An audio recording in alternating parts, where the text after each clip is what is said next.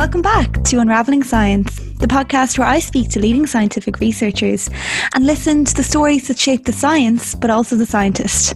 From immunology to astronomy, cancer biology to bioengineering, and much more. So, if you're ready, let's begin Unraveling Science.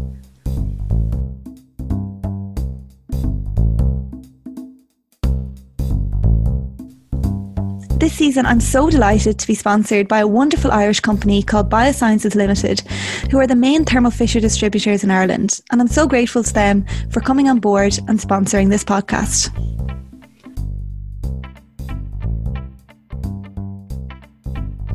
Professor Alan Kelly is my guest on the podcast today.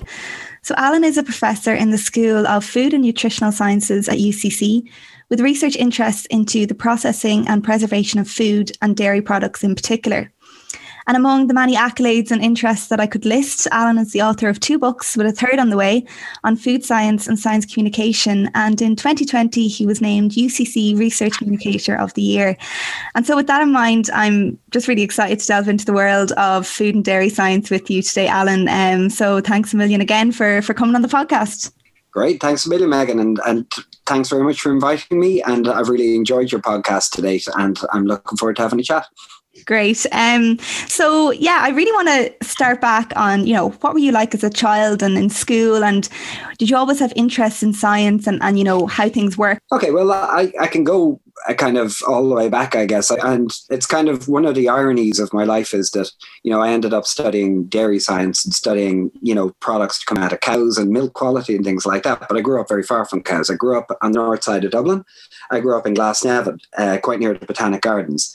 Uh, and I went to school in, in Beneavin and Finglas. And when I was in school, I was always very um, interested from a very early age. I was very interested in science. And I, I actually don't know why. And I've tried to ponder as to why, because I was the youngest of a family of six. Uh, and my other siblings went into education or into health or into banking. And my father was a, a building society manager. So there was no science background in my family. Uh, you know, we had a kind of, I guess, a, a you know, a reasonably comfortable, uh, well-educated kind of gr- and we're encouraged to explore our own interests. But I don't know exactly why, but I do remember pretty young doing things like like being fascinated when you'd see somebody with a white coat on the TV. I, like I literally, it sounds like a cliche, but I remember making labs out of Lego. You know, it was I never had a doubt that I was going to study science right through school. Like when I did my leaving cert, I did biology, physics, and chemistry. You know, I, I there was just no question. I was okay. an art for because I've always enjoyed kind of creativity and that side of things as well. You know, English and art would be my favorite kind of non science subjects, which maybe have been reflected in some of the other things I've become involved in over the years. But it was then a question of what I'd study. Like I think my first scientific interest, for some reason, I think it was ecology and I loved nature and I loved, you know, the idea of studying how ecosystems, the idea of ecosystems for some reason really excited me. And I thought I'd be a kind of classical biologist early on. But I, I guess I had an interest. I had a very good physics teacher in, in school, uh, George Porter, who wrote a lot of, he wrote the physics textbook we were studying from at the time. And I was always quite like maths. And I kind of had a kind of a hankering towards kind of the maths engineering side as well. And I had a cousin who was in fact a Trinity graduate called Neve Kelly. She's now in, in, in Canada Canada, who left Trinity in the early 80s and be, came went to what was a new institution called NIHE at the time, National Institute for Higher Education, to set up a program called biotechnology. From various family events and kind of you know family interactions, I meet Neve and talk to her, and it was like you know she was kind of pointed to talk to him because he's interested in science, and we don't know what to tell him to do. You know, it's that kind of a, a situation. So Neve kind of persuaded me that that this new program, which was about kind of industrial applications of biology, was something that I might be interested in. And uh, as it happened, she had left the uh, DCU by the time I, I actually joined the program. But you know, she pointed me in the direction. So I joined, well, was it, you know, DCU was, it, it was, it's now DCU, obviously. It was NIHE Dublin at the time. We were in third year in college before it was made university status. I tell you, there was some party the night, I'll never forget the night the DCU became a university. And the president, Daniel O'Hare, at the time threw a party for all the staff and students, a campus wide party. There was just, a night to a night to remember or not to remember as the case may be. but so yeah, I, I studied that. It was about the industrial applications of biology. So we learned about, you know, classical cell biology and we did courses in immunology and in, in pharmaceuticals and in animal cell culture and fermentation and food. So food was one of the because food is, if you like, the oldest kind of application of industrializing biology. If you think about it, mm. we might come back about that later. But you know, so food for some reason kind of grabbed my interest. It hadn't kind of before I went to college. I didn't study food science. Obviously, I studied biotechnology. And for some reason, I was drawn to the idea of work, and I still am. I'm drawing to something where the problems are so tangible and where the time scales are short. And that might sound like a kind of a trite observation, but I always come back to the fact that, you know, food science might be the grandest, you know, compared to some of the great societal challenges. We could argue that we could we could be studying out of biotechnology. But I just I was drawn to the idea of something where you could do something in the lab which literally had an impact directly within a matter of days or weeks. Because, you know, I always say food science is the branch of science where the distance between fundamental and applied is the shortest. Yeah. And that just grabbed me because even the most fundamental thing I do is part of a big picture that has a very short term implication. You know, and yet to me, food science is full of full of really interesting scientific challenges and complexity. It's not superficial. It's not, you know, there's plenty of depth for the scientifically engaged mind to, to dive into, but yet everything is still tagged to something very tangible. And that just kind of grabbed me in college. I spent six months in third year. We had to do intra industrial training. I did six months in in a brewery. I worked in the, the Harp Brewery in Dundalk, which isn't there anymore. I lived in Dundalk for six months working in the brewing plant, and I loved it. I thought this is this is great, and it kind of firmed up for me that I wanted I wanted to work in food. It firmed up to me specifically that I wanted to be a Guinness brewer, but that didn't work out. I went through in final year, applied for a small number of jobs in food, and two of them were in brewing, and one of them was in in dairy. I got to the final stages of the Diageo recruitment process, but I didn't get there clearly. And uh, I got an offer from a food company. So I decided, right, I packed up my bags and I went and worked in the food industry for a while. That's so interesting. Um, so you, you, you did, you were thinking of being a, a, brewer then. That it could have been a completely different. Oh, yeah. Yeah. yeah. I, I worked, in fact, I did my fourth year project with Dr. Padraig Walsh, who's now the head of the Irish University's Quality Board on fermentation. It was fermentation of whey, actually, with immobilized cell yeast culture.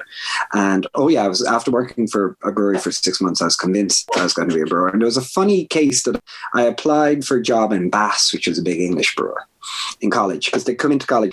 And I remember they called very few people for interview. And I went for an interview and it was a terrible interview and because they all he wanted to talk to me about was he started talking about movies, and i am very interested in movies. We got into an argument about movies. It seemed to take up, and that was seemed to be the only thing we talked about in the interview. I thought that was a terrible interview, and I never heard from them again.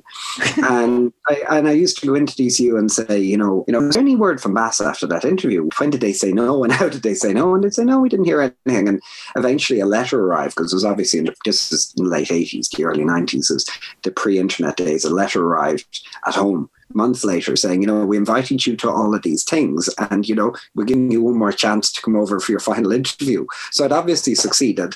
But at that point, I'd already taken another job and it was too late. So in an in parallel universe, I'm a brewer in England, apparently, you know. and that's, you know, I guess one of the things that, that I'm a great believer in and we can talk about is the role of kind of just weird luck and weird chance and how we can make the best laid plans we want, but the universe has other ideas and you know there's there's nothing more sure to, to defeat your plans than making a plan in the first place i think sometimes. Because like i got a job uh, i won't go into detail about it but let's just say it was a really bad decision. Okay. Uh, i was made out for industrial r&d i went and worked in the food industry. I was clearly not an applied you know food food scientist. For, let's say a very kind of demoralizing to a certain extent and kind of rude awakening kind of a, an experience for me. But I always say so. You know, and it's one of, again one of my kind of lessons from life is you know, you know, bad things happen for good reasons sometimes. You know, because basically I decided. I think I need to go back to college. I think, I mm. think I need the safety of college life. I need to go to, but I wanted to stay in food. And everybody who I met, everybody who worked in this company was a UCC graduate. And they said, well, if you want to go see, if you want to go and study food at postgraduate level, you go to UCC. Mm. And I went, where's Cork? You know, I, I, grew up on the north side of Dublin. I've been to a U2 concert in 1987, I think. My my sister, uh, who's an occupational therapist, lived in Cork in the early 80s, and I visited her once. I knew nothing about Cork. I knew nothing about music. So when it became clear I wasn't going to stay with the company I was with, I started exploring my options, and I went to a few colleges, uh, and I literally, you know, it was the end of the year, it was around November, and I had a copy of my fourth year project in my hand and a copy of my CV. And I just went to colleges and knocked on doors. And I said to people, you know, any interest in taking a, a kind of a, a, lonely Dubliner who needs postgrad? You know, let's say I went to some colleges and I got what I would describe as a not a very welcoming. And I often think because actually the first one I went to was UCC, and in UCC I met so many people because I guess I got names. I'd had a wish list of people I should talk to, and I remember I went there and uh, there was one person at the end of the list and he was a professor called John Foley, who was professor of dairy technology. And I've been to see various people, and several people had expressed an interest in finding funding for me. And I just thought this is wonderful. The last person who was on the list was uh, was John Foley, and I was. I remember where I was outside the science building in UCC, and there's a little kind of stone monument. And I sat there, and it was five o'clock on a November day, and it was dark and it was raining. And I thought, right, am I going to head away now? Or am I, and I, I looked at the list, and there was one name on the list, and I said, look, I'll chance it. And I went back in and he was locking up his office and he had his coat and his hat on. And he kind of looked up at me and he said, Who are you? And I said, Would you mind if I chat with you for a few minutes?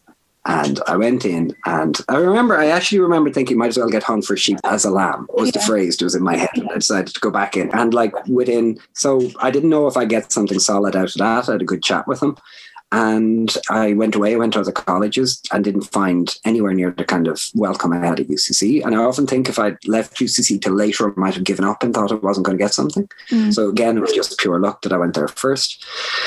And then uh, John Foley rang me about two weeks later and said he'd managed to persuade somebody by Research Ireland at the time to fund a PhD. And when could I start? Wow. And, that, and I was in Cork two weeks later. It was, you know, I took a wrong turn to into industry, but it put me onto the right path to get me to UCC. And I wouldn't have gone from DCU to UCC if it wasn't for that diversion in the meantime. So, yeah. you know, I don't know if that's a helpful lesson, but so, and, you know, it's also, I'm a great believer in, in luck and being in the right place at the right time because I wasn't aware of it, but John Foley was uh, he was a, a, great supervisor, a great. Well, I'll come back to maybe supervision in a minute, but uh, he's a great mentor and he's hugely supportive of me. He passed away uh, two years ago, but uh, uh, he retired. He's retired many years now, but he was close to retirement at the time he took me. I was one of his last students, and as right. soon as I started having a bit of an interest in in teaching, he was very happy because he was winding down. And he kind of started giving me lectures even while I was a PhD student and mm. supervising five year projects for him. So again, it was just luck, being in the right place at the right time, showing the right interest and aptitude. And then when he retired, then, well, somebody needs to cover his lectures. Well, this Kelly fellow's there and he's already doing some of them. So, you know what I mean? That was another lucky, unplanned thing that that meeting with him going back into the, the office that day, like set me on the path to being an academic because I, I picked the right supervisor at the right time just by chance you know yeah. so it, it's you know, really because so it's really interesting you know the way you're, you're talking about how your experience in industry you know might might not necessarily have been the best experience for you yeah. but actually it turned out to be really good because if you had i suppose gone straight into academia you might have always wondered well what would industry be like but you actually had that experience and then you were like no no i definitely know so maybe it made you all the more appreciative and wanted to be in academia there was no other grass is greener, you know? Yeah, I don't, I don't have any doubt about that. Although was, I would say it was a bumpy start. It was a bumpy start to research. Another, another kind of you know lesson learned the, the non-linear way you know? I always think i learned learn things by you know and sometimes i think we have a fridge magnet at home that says you know and i quote how bad is it to be quoting fridge magnets? But i often quote it because i think it's it's a great sentiment. It says if you can't be a great example if you can't be a good example you'll have to be a terrible warning. And I often think for parts of my career to fit that sentiment perfectly, you know, because I'll say that when I started, I, like I had a very nurturing, very, but he was a very hands-off supervisor. So he kind of trusted me to do whatever I wanted. And that was a really bad idea for several years because I did, I had all the right ideas and I immersed myself in the topic, but I had no idea how to design an experiment. I had no idea how to do a study. And I spent three years of my PhD kind of doing the right things, but in very bad ways. And he kind of left me at it to work it out for myself, which, uh, you know, and I guess, you know, you never learn how something works until it stops working, until it doesn't work. So I learned how to do research by by spending a lot of time not being able to properly do research. And I think that's that's a kind of a lesson. And I also say that like we all do research in different ways. You know, if I've any advice or wisdom to share, such as it is, one another thing I always tell new students is like you know we do research in different ways and different things work in different ways for us and uh, i found myself a very unfocused researcher very unstructured researcher you know i can point to one specific thing that actually changed how i do research and it changed completely changed and turned me almost overnight from being a disorganized researcher to being a proper, better researcher. And it was as simple as a Christmas present of a diary.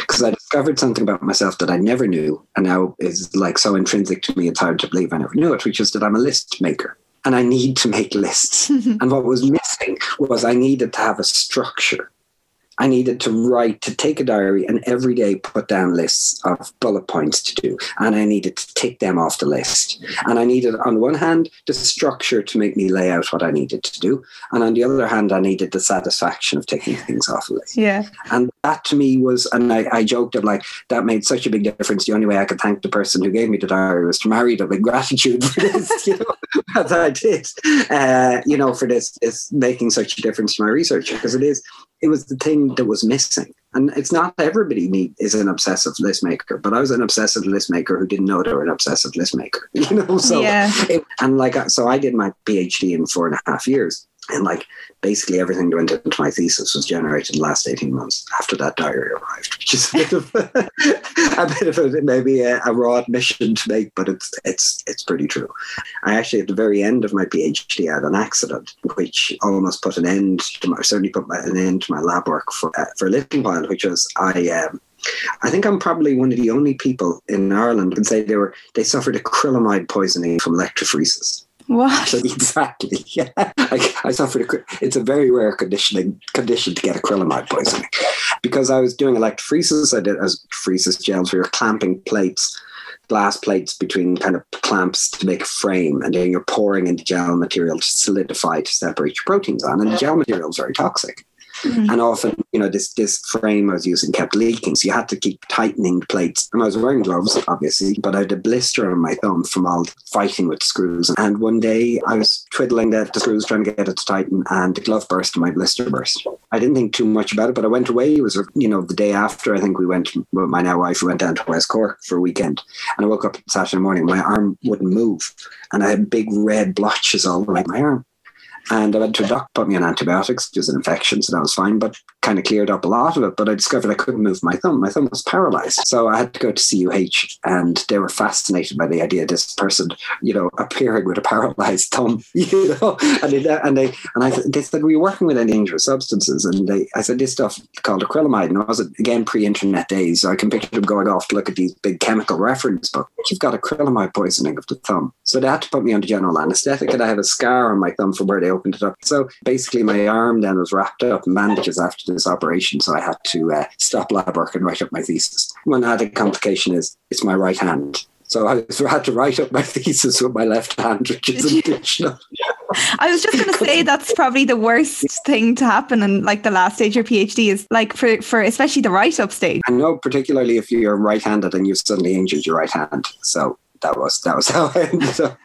So anyway, I, I, I submitted, I defended, and, I had at that stage got a, a, temporary postdoc position for a year on a grant I got myself, and then a temporary lecturing position came up, and my supervisor retired in, in '99 and and uh, sorry '96. I started my PhD in 1990, and then uh, in '99 became a permanent position. I've been there since. So I ended up in Cork by accident, and it was 30 years ago, almost almost today. Wow. November 90, I came to Cork. So it's almost my Cork anniversary. I came down to, to live in Cork. Yeah. You don't really have that much of a Cork accent, though. You know, you've kind of kept your Dublin. Yeah, I, I don't know. It, it kind of varies depending on what company I'm in. I mean, I still have have like I have two sisters who live in Dublin. I have uh, a brother in Donegal and a you know a brother and sister in Wales and Switzerland. So we're kind of an international family with very mixed up accents at this point. I'm Gonna just say, you know, looking back on your journey, and you know, thanks for you know talking me through all that because it's so interesting. But I'm wondering, obviously, your PhD supervisor played a key role in being a mentor for you, um, but are there any other key mentors or, or what do you think is the importance i suppose of mentorship uh, especially when you're at such an early stage in your career? Yeah i did have i think it's important to have a number of different mentors. Like i had in DCU, DCU, our the program that we did biotechnology, uh, it's very different. At the time, I've been external examiner and I back to DCU, and I've given talks to graduates a number of times. So I still maintain I have a great affection for DCU as my alma mater. But it started off; it was a really good. It was in pre-internet days, and, and our I always say our textbook was the literature. We spent all our time in the library reading papers. Mm. It was a very literature. Literally, you were learning from the latest papers coming up in days where doing that was much harder than it is today. So I think the attitude in DCU was was particularly keen, kind of getting me into a certain kind of mindset of of, of doing science. Um, like as I say, my supervisor was a, a, great, gentle presence. Let's put it that way, a nurturing and encouraging presence, who gave me far more leeway than I think most supervisors would have given given other students. You know, let's put it that way, to, to make their own mistakes and learn, learn the hard way. I think it's important to have as well, kind of what you might call guardian angels like I had a kind of a senior professor in UCC who was actually was involved in funding my research. And while he wasn't my supervisor, he was at various points my head of school and my my dean and things like that. And he was a very supportive presence right through my career. I had a good relationship with him and he was a good source of advice on kind of bigger picture things than my research. It wouldn't have been to do with research. It would have been more to do with my academic career and what do I do next and if I needed a reference for something or I needed a, a pointer or how to approach a particular problem. Mm. You know, so you can scientific mentors, but you can have sort of broader academic guardian angel type mentors as well, which I think is important. You know, uh, somebody like that would have a, a very big influence. You know, so I think I've you know another person I'd claim to be a mentor was like actually he was the editor in chief of the first journal that I published in. I'm now editor of the International Dairy Journal, and he he's in Canada. And for some reason, at an early stage, we met in the late 90s at a conference. And, and he was always a great advisor and a great nurturer and a great person to supply references from, from a distance. So, mm. you know, somebody who's down the corridor from you who's a mentor, you can have somebody who's on the other side of the world who's a mentor, you know? So I think it is important to know who you can turn to and who you can get advice from when you need it. I think there's definitely been a few of those kind of presences in my life, you know? Yeah, and I think you know from the even the, just this podcast series alone, and the, the the amount of researchers I spoke to in such different areas of science, I, just think it strikes me how wonderful the scientific community really is that you can have mentors who are just really looking out for you and have no, like you said, they're not necessarily intrinsically linked with your research, but you know, like the the, the editor in Canada and you know the dean yeah. in, in UCC, yeah.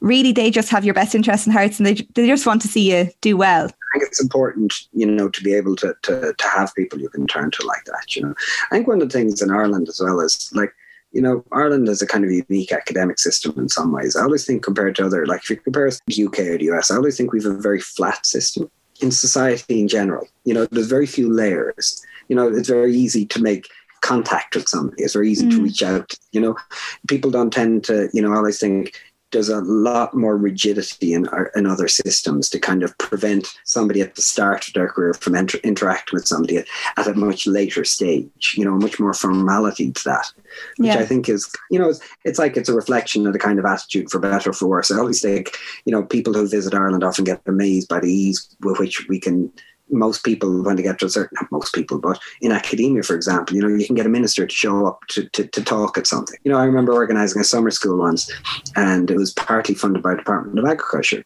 and simon coveney was a minister at the time was in cork and his department who's the minister for agriculture his department had funded it and we mentioned to him because he was in ucc that, that this program that he had indirectly funded was kicking off at international students. And he came in and he gave them a fantastic opening address.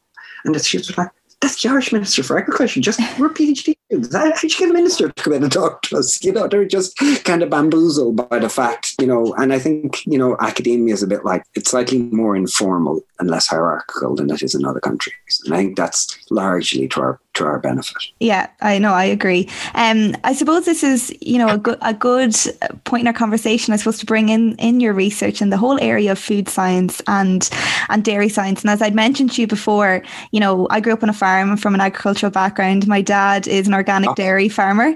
We supply Glenisk yogurts and, and milk. Um, so he'll be delighted if I got that in there.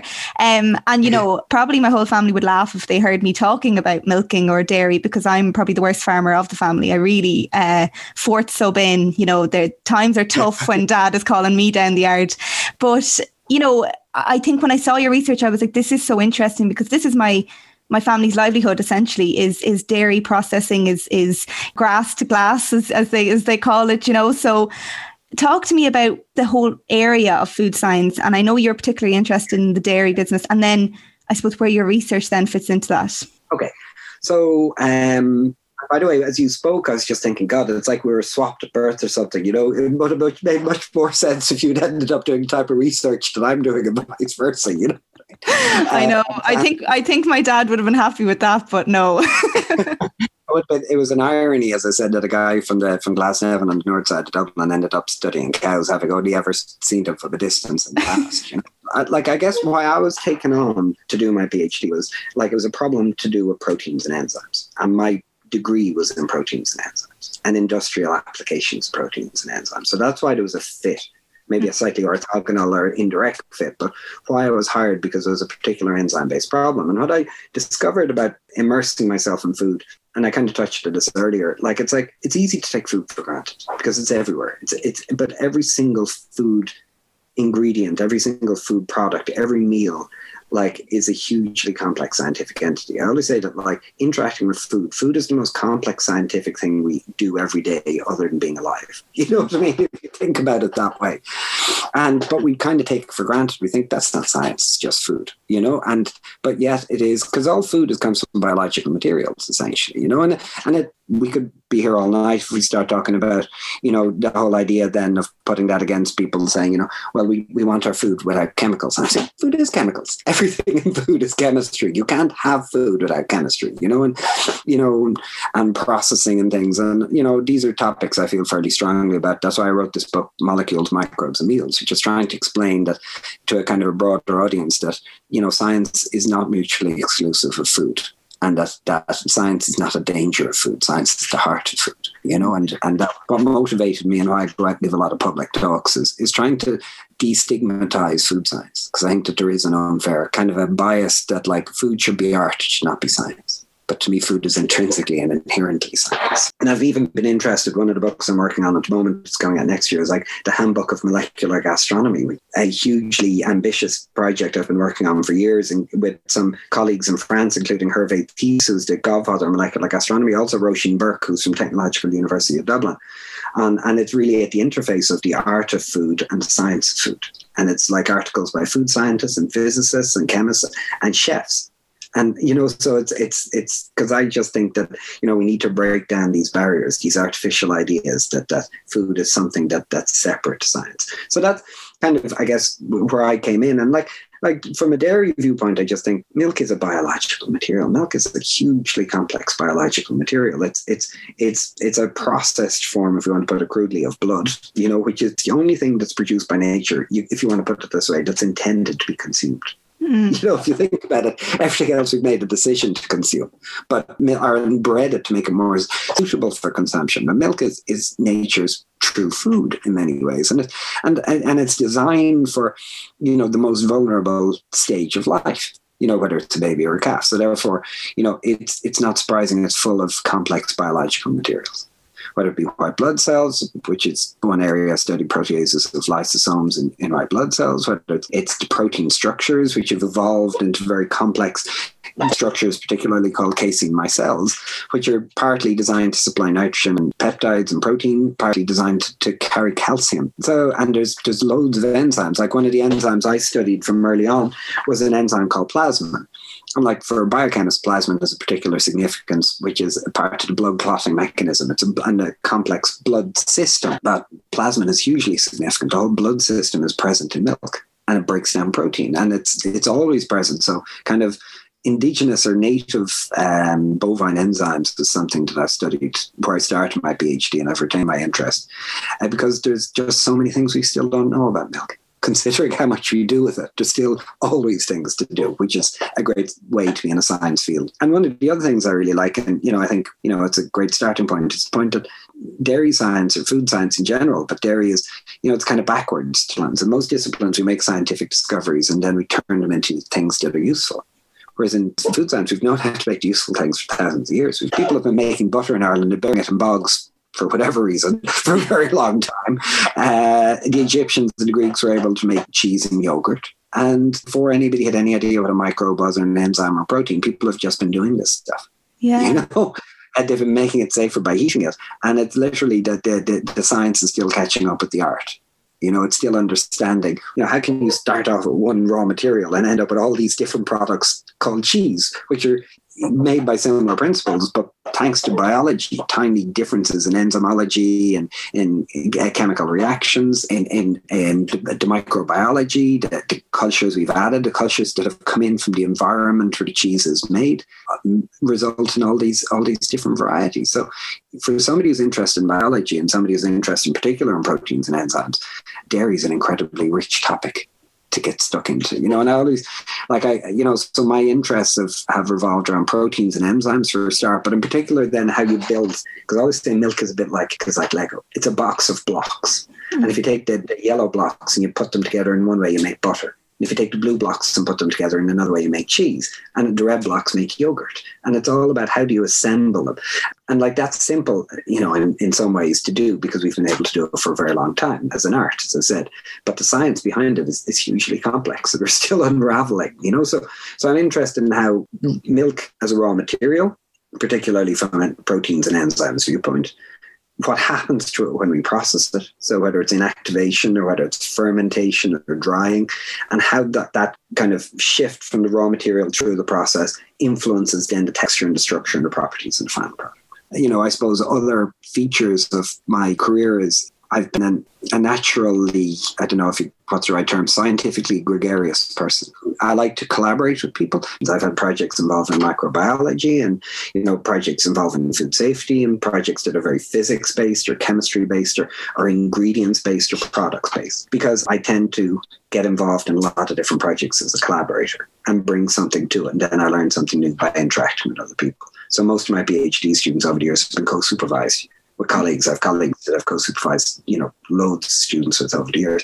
And like one of the unique features and a great strength, I think, of the, the Irish system is the community is kind of interlocked and interconnected and a particularly important relationship for us in UCC and in the food space or the agri-food space is our relationship with Teagasc. Teagasc operate the Walsh Fellowship Scheme, where people can do their research in the centres and the big dairy centres in Fermoy, you know, about 30 kilometres from Cork. And they can do PhDs, but they're registered in university.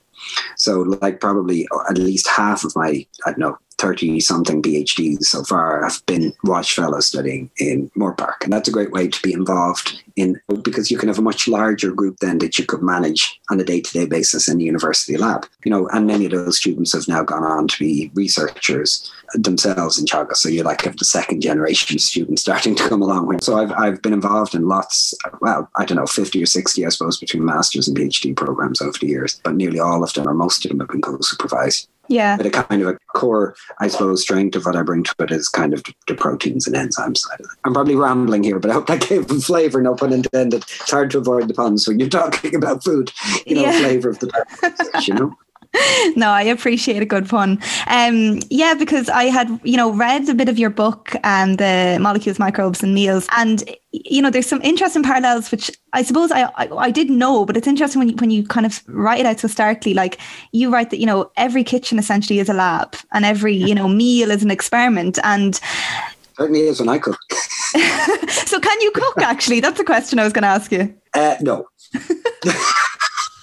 that and, and, like and it's like one of the ironies of like I don't really cook. I mean, Darina Allen once described me or has a habit of describing me as a food scientist who couldn't boil an egg, and that's kind of you know a fair reflection of. And I, I have a very I have very simple food tastes and preferences as well. Like you know, not an experimental eater. So for me, kind of food as a science is kind of quite divorced from food as a way of life, which maybe I don't know, maybe that's part of how I approach it because it's it's kind of slightly more distant or something. I don't know, but it is. It's a bit ironic. I'm not a foodie. I'm definitely the food science. Yeah, food scientist who's not a foodie. That's pretty funny. That's like and and the other thing is people say, "Oh, you're a food scientist. So how much calcium should I be having in my diet? You know, or how much should I be getting more fiber?" And I go, "I don't know. That's nutrition."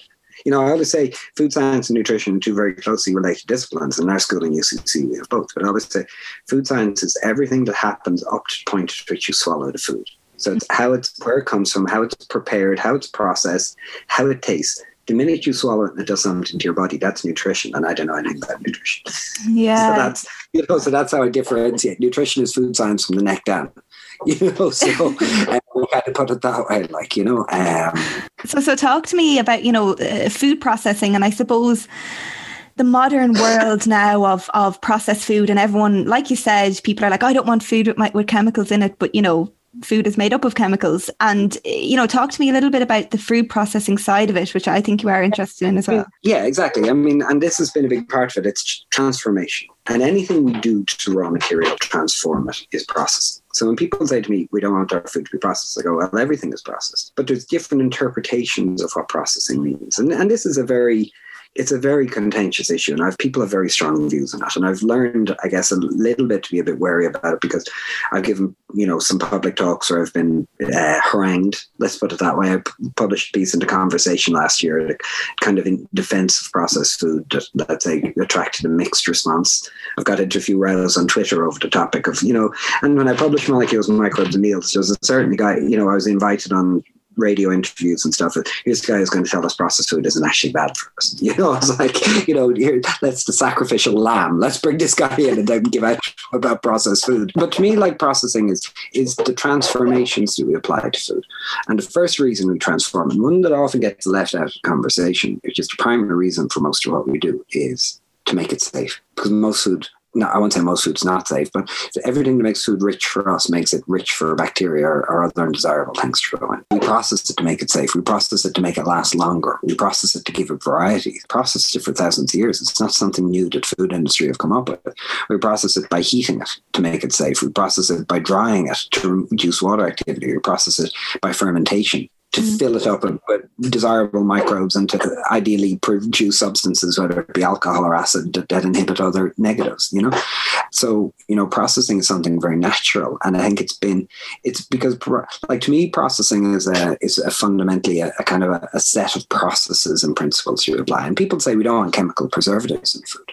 But I say for thousands of years, we've been putting things like sugar, salt, alcohol, acid, the reason these are all there is they're chemical preservatives. Mm-hmm. You know what I mean? If you say you don't want any chemical preservatives, you take all those off the table. Today, I think the discussion about processed food is it's it's become very contentious. It's become very, as I've discovered, kind of the hard way a few times. You know, people have very entrenched views in it, and like it's really when a lot of people talk about processed food, they're not actually talking about what to me processing is, which is kind of things I've talked about.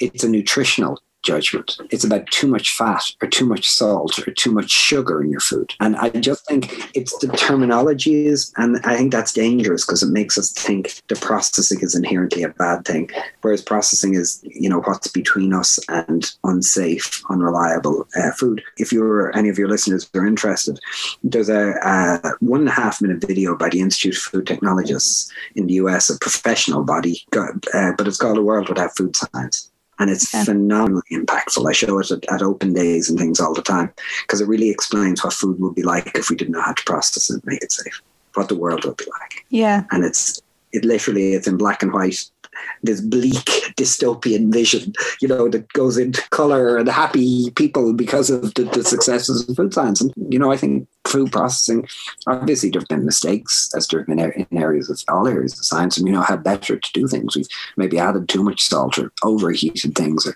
you know, but food science is a much more sophisticated discipline than was when people were doing these things in pre-science days, you know, so I just I just worry about the fact that that people kind of reject anything that has a scientific kind of aura around it when it comes to food, and I think that's kind of it's a pity to me. you know? Yeah, well, no, it's it's good to make that distinction, and I and I think even the distinction you made between food science and nutrition science or nutrition nutritionist yeah. is, is, really important as well. And um, but on the kind of food processing thing, one thing that I'm really interested in is you mentioned in your book as well about the NASA scientists and that they have had to had this ultra food processing essentially because they're up in space and they they want to have their astronauts to have the most nutritionally balanced meals. So talk to me a little bit about that. It's amazing. Uh, one of the, the things I, I talk, you know, often asked a question like, what 19th century Frenchman made the biggest contribution to, to food processing, you know? And this is, I'll get to NASA in a second, but, and, you know, people tend to guess Pasteur And I say, yeah, Pasteur did, you know, he was pretty important, but somebody else before Pasteur did I, I'd think of. And eventually somebody will come up with it, and it's Napoleon. Okay. Because Napoleon, back in the day, like wanted to conquer most of Europe and beyond. He marched his armies from the gates of Paris to the gates of Moscow, you know, where they were beaten back by the winter and the Russian army. And he, one of his big challenges for his imperial ambitions was feeding his army. So he put up big sums of money for people to figure out how to preserve food that his army could take with them, because it wasn't going to be like they'd march into Russia and be invited in for dinner or stop at McDonald's on the way. You know, they had to have they had to bring their food with them. And this guy called Appert effectively invented cannage using champagne bottles initially. But you know, the idea of putting food in a sealed container, removing the air and heating it to very high temperatures and it'll last for a long time. So I, I kind of have the outline plan for future book on uh, what I think is one of the most interesting aspects of the whole thing is the development of food formulation, food processing, and two big drivers, which are war and exploration you know, making mm-hmm. food stable and safe for extreme environments. Let's put it that way. Like, I mean, even like processing food to bring it across the Atlantic to fuel naval voyages, to fuel naval campaigns has been a big a big driver throughout history. And NASA fits into the logical modern day inheritor of that kind of spirit. Appropriate we're talking about this because it's one of the parts of Science Week as it is this week we've been talking about is baking in space. And there's a show I've been involved in that that's still running. There's one at the end of November in Cork, uh, live uh, being broadcast. But, you know, talking about food for NASA because NASA, you know, it's an extreme environment you can't have the slightest hint of safety. I mean, if somebody gets food poisoning in space, that's not a good thing. They have to be really carefully nutritionally balanced. You, they need to be light. They need to be flexible. They need to have like very specific requirements, like no crumbs there can't be crumbs floating yeah. off of zero gravity and getting stuck in a in a piece of equipment in space. So NASA's been a huge catalyst for food science. And like a simple example is they invented a system back in the, the 50s and 60s called HACCP, which is hazard analysis of critical control points, which is to break down a process or an environment into very logical steps and identify where the critical food safety risks are, and then identify and put in place measures to control and mitigate. You go into every food environment in Ireland now, you find a HACCP plan you go into your, your local takeaway or chipper and you'll see a HACCP plan behind because that's the kind of the philosophy of making safe food preparation. So, you know, things that NASA developed for space, we're now taking advantage of in very mundane environments, let's put it that way. So, yeah, it's, you know, we've been interested in, I talked in Baking in Space about is 3D printing. I was, I was just about to ask you, that was my next question. So 3D printing is, you know, something that's been fun. I published a paper in Journal of Food Engineering about three years ago now that has been one of the most cited and one of the most kind of tweeted and popular in different ways papers I've been involved in. Although to us it was a kind of piece of research which was fun. It was about could you 3D print processed cheese, which you were asked by a company, could cheese be made into printable material? And I have a PhD student now, Megan Ross, is doing her PhD on, on 3D printing of dairy substances. And we just think it's a really it's a niche, it's a quirky aspect of food science, but like it's a kind of a logical outgrowth of my interest in making structures from food and understanding, you know, because 3D printing is all about, right, can we take different ingredients, mix them in different ways, and shape them into a whole, literally customizable, programmable textures and structures. And I just find that a really fascinating idea. And I always think like it's all about personalized and customized food and potential. Like for example, in a vending machine or in a restaurant, I don't know, maybe in the future in a home domestic environment. You know, probably not an industrial process, a much smaller scale process. Uh, it's like handmade but robot made. If that does that sounds vaguely sinister, actually, but it's it's kind of you know, it's it's um, help helping handmade. And yeah, I mean, I always think 3D printing is about taking building blocks and making a structure. And then you can decorate the structure however you want. You can put in whatever nutrients or flavors you want. And one thing that we know about dairy ingredients, they're building blocks. So it's a new way to, you know, and it's like you use 3D printing to build a house and that's structure. And that's what dairy is good at. And then you decorate the house however you want by putting whatever flavor and nutrients. You could picture hypothetically like going up to a vending machine and saying, well, today I want something that's soft, chewy, chocolate flavored, and high in folic acid. And you press the button and and it shoots it. That's people are looking at this kind of thing now. And it's not, you know, I remember hearing a presentation by a professor from New Zealand talking at a conference I spoke at about 3D printing, and he said, like, you know, it's, it's small, you know, it's not going to replace conventional technologies. But he said in the future, 1% of food is 3D printed. Still a lot of food. so if you put it in that context, you know, it gives it a certain, and like, and we can be sort of you can joke about it and you know but first of all it tells us a lot about structure and how proteins assemble into structure which is, is fundamentally based on how you can manipulate structures in different ways which maybe sheds new light on other other kind of aspects. But but there are a lot of very deadly serious parts to 3d printing research. Like like for example a lot of eu funding went into project we weren't involved in it it came out of germany um, about 3d printing applications for nursing homes and for hospitals and particularly for people with conditions like dysphagia or difficulty swallowing, who in other circumstances might be fed very unappealing, unexciting kind of pastes and purees. Whereas you could 3D print something that looked like a steak and tasted like a steak, but was designed to have a structure that was much more digestible and palatable to somebody with, with chewing difficulties. Wow. So there's a lot of interest in being able to apply it. And then the idea is that it'll be such a flexible process that you could have 10 different steaks produced in a fairly short time in a kitchen, but they all had a nutritional profile tailored to needs of individual people. Because this one needs a bit more calcium, this one needs a bit more vitamin D, this, this person, if you know what I mean. So it's infinitely customizable.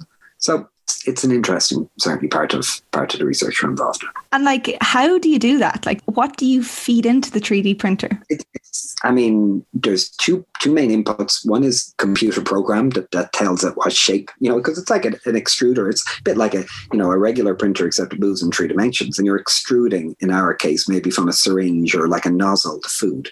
So it, it's just it's a recipe then what you put into it. So we did it with processed cheese, you know, just molten processed cheese that you're able to make into different shapes and show that you could reconstruct and rebuild it.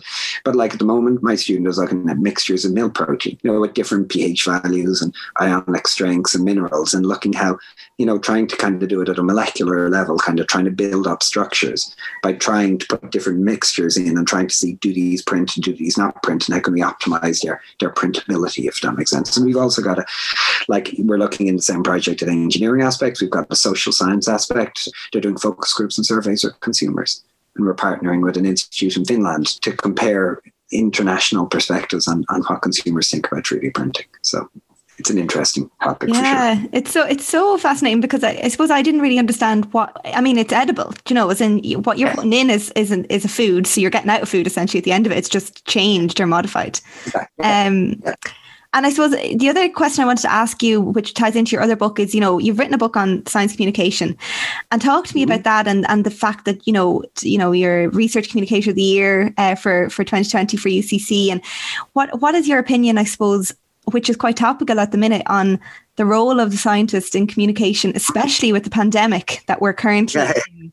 No, I mean it's it's it's uh, it's a really good question and something I'm happy to to share a few thoughts on. I guess like if I go back kind of maybe just before I answer that, maybe just to outline, I've had a kind of a peculiar kind of a shaped career, which communication has been a theme on. Because I, I as I indicated, I became a PhD student. I took over from my supervisor, and for the first kind of number of years of my career, I built, I did the conventional researcher, young academic thing. I built a research team. I got my own students. I built my own lab. I got grants. I built collaborations. I published, you know, quite a lot of papers. And then in like 10 years, from 96 to about 2006, in 2006, I did something which a lot of people thought was kind of crazy at the time, which was um, I, I, left research essentially, or I, I, cut down certainly my research activity to become Dean of Graduate Studies at UCC. Uh, and I went over to to the administrative side of the university. And it was because, like, not only because, but like early on in my career, I became kind of very interested in the idea that there are so many things we expect research students to do, we never exactly tell them how to do it how to design an experiment, how to, to you know, how to write a paper, how to design a poster, how to, to give a presentation. They kind of are expected to learn, you know, the apprenticeship idea, learn on the job. And in the late 90s or early 2000s, I introduced a course in UCC for PhD students, which is trying to save everybody time by teaching them some of the basics about how to do research right? And I guess it evolved over time, kind of, you know, because I had students from every discipline. It was very hard to come up with a course, kind of touch out to research and everything at once. And, mm. uh, you know, I was too ambitious, certainly. But what I discovered was the thing I could kind of focus on that everybody found useful was communication. So the course basically gradually evolved into a course that was all about communication. It's still running now, 20 years later. I think it was actually the first officially accredited postgraduate training module. It's, certainly in UCC and one of the first in the country. And now there's plenty of them for people as part of structured PhDs. Um, but I became very interested in, you know, how do we communicate? And I suppose that led me into a broader interest about how do we prepare students for um, careers in research or for the, at least for their degree in research. And I became Dean of Graduate Studies and I did a lot of training and workshops but kind of communication was always at the heart of it. So I spent about 10 years between being dean, as involved in other administrative roles in UCC, including being our director of quality for a year. And then in 2016, again, like it was a 10 year, 10 year, I don't know how many years yet, but I kind of decided, you know, I kind of had a, a kind of another strange intervention in my life. Let's put it that way. A strange. I had an accident in UCC. I, I came into UCC on 15th January, I think it was 2016, and there was black ice, and I got out of my car into car park, and I slipped on the black ice, and I broke my back.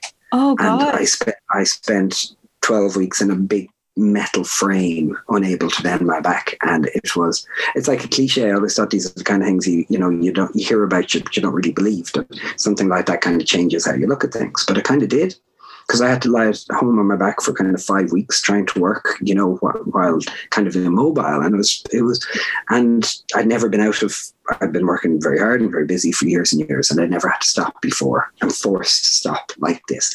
And it just made me think, and I just decided, you know what, I think I want to refocus what I do. And I thought about certain things I had options on, and I decided that I wanted to kind of change change what I wanted to spend my time on because various things I was involved in were coming to an end anyway. So I was at a kind of a branch point. So I decided what I wanted to do was go back to research, build back up my research. So my research kind of went like that. Mm. I'm back up to, you know, having about 10 students at a time now between UCC and Teagasc, uh, which is unusual, I guess, to go through such cycles. Um, and back teaching because I really enjoy teaching and I want to do more of it again. But the thing that I've been missing that I said for years I'd love to do is write books and put this communication stuff into practice that I've been thinking about for so long. So the first book was the, the one on on food science for non-scientists to try and defend food science.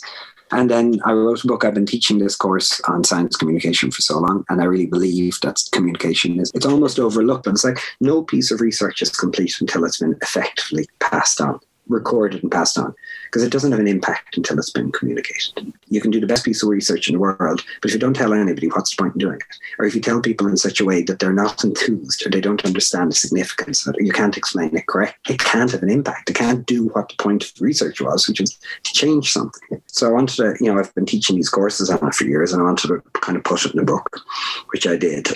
You know, and I think as you said, you know, it, it's really, it's timely. The book was written pre-COVID, although it came out in September.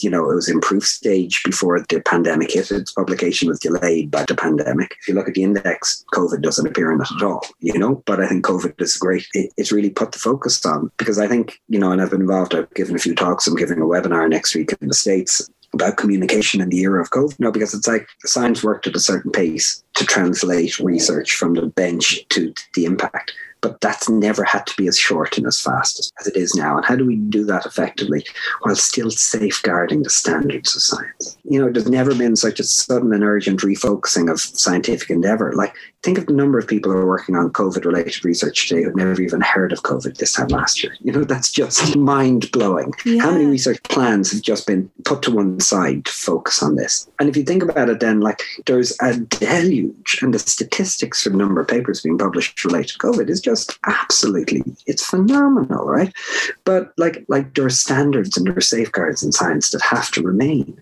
like peer review that maintain the quality of science. How do you still do that in the face of an avalanche? How do people sift through all this research to find the key things? How do you stop something being blown out of proportion or being blown out of context by politicians who are willing to grab on things and, and twist research. So everything that's happened in research, it's like a microcosm of a lot of issues around science communication, how peer review works, and about how political interference with research and about translation of research. Suddenly everything is put into a pressure cooker and turned up to a thousand degrees. You know what I mean? Like it's even something as simple as peer review. Who who's reviewing all these papers? I know. Who, who is because the people who are probably most fit to review the papers are the people who are the most busy doing the research at the same time themselves. You know, so so I think it's it's it's kind of amplified, and we've seen lots of examples of papers that have been published and retracted afterwards. You know, they make a lot of fuss when they get published, but not many people know the fact that they've been retracted. So it's it's a bit scary. It's, it's obviously it's very scary. Even you know to think about its implications for science communication, I think is is just been an interesting lens to work. We can think of so many Irish Irish scientists, you know, some of whom have been on your own podcast, would never have dreamed. I often think of the people in Ireland who, who last Christmas sitting down to dinner would never have dreamed they'd be household names and appearing on the Late Late Show and appearing on the news. I know. That this was going to be their life, you know. But I, I think the standard of science communication in Ireland has been really good. I think Ireland has a really good track record in science communication. I think we've got some really good communicators out there who've, who've done us proud, who've done a really good job at making it accessible. Because it's it's one of the other things I'm fascinated about communication is you could be a, a, COVID researcher in whatever aspect, whether it's medical or whether it's immunology. On a Monday, you could be standing up and talking to you know experts who absolutely are interested in the molecules and the, the structures. And the next day, you could be talking to the government department. The next day, or NPHET. The next day, you could be talking to patients. The next day, you could be talking to medics. The next day, you could be talking to the media. And like scientists need to have today a hugely, they always had, but COVID's all emphasized this, this diverse toolkit of communication skills. Because if you can only talk to scientists, then it's very hard for your research to make an impact. You know, so so researchers are being bombarded requests for information from all kinds of different audiences to require all kinds of different communication strategies, which I think is also, you know, again, it's something that's been coming for a long time. That's just been turned up to 11, you know, in re- recent months by the circumstances. I, I, think that point is so important in that there's so many different uh, researchers nowadays have to employ different tones and different strategies to communicate their research. Um, and especially with, with the public, the way you would speak would be very different to how you would speak at a conference. Um, and, you know, to be equally good at both is often sometimes hard. Um, but I think, I think Ireland, like you said, uh, you know, there, there's some great researchers out there who, like yourself, can, can do both. And Alan, kind of an, another question I do tend to ask people is, you know, what do you love most about what you do? What drives this passion for research? And then what do you um, find stressful?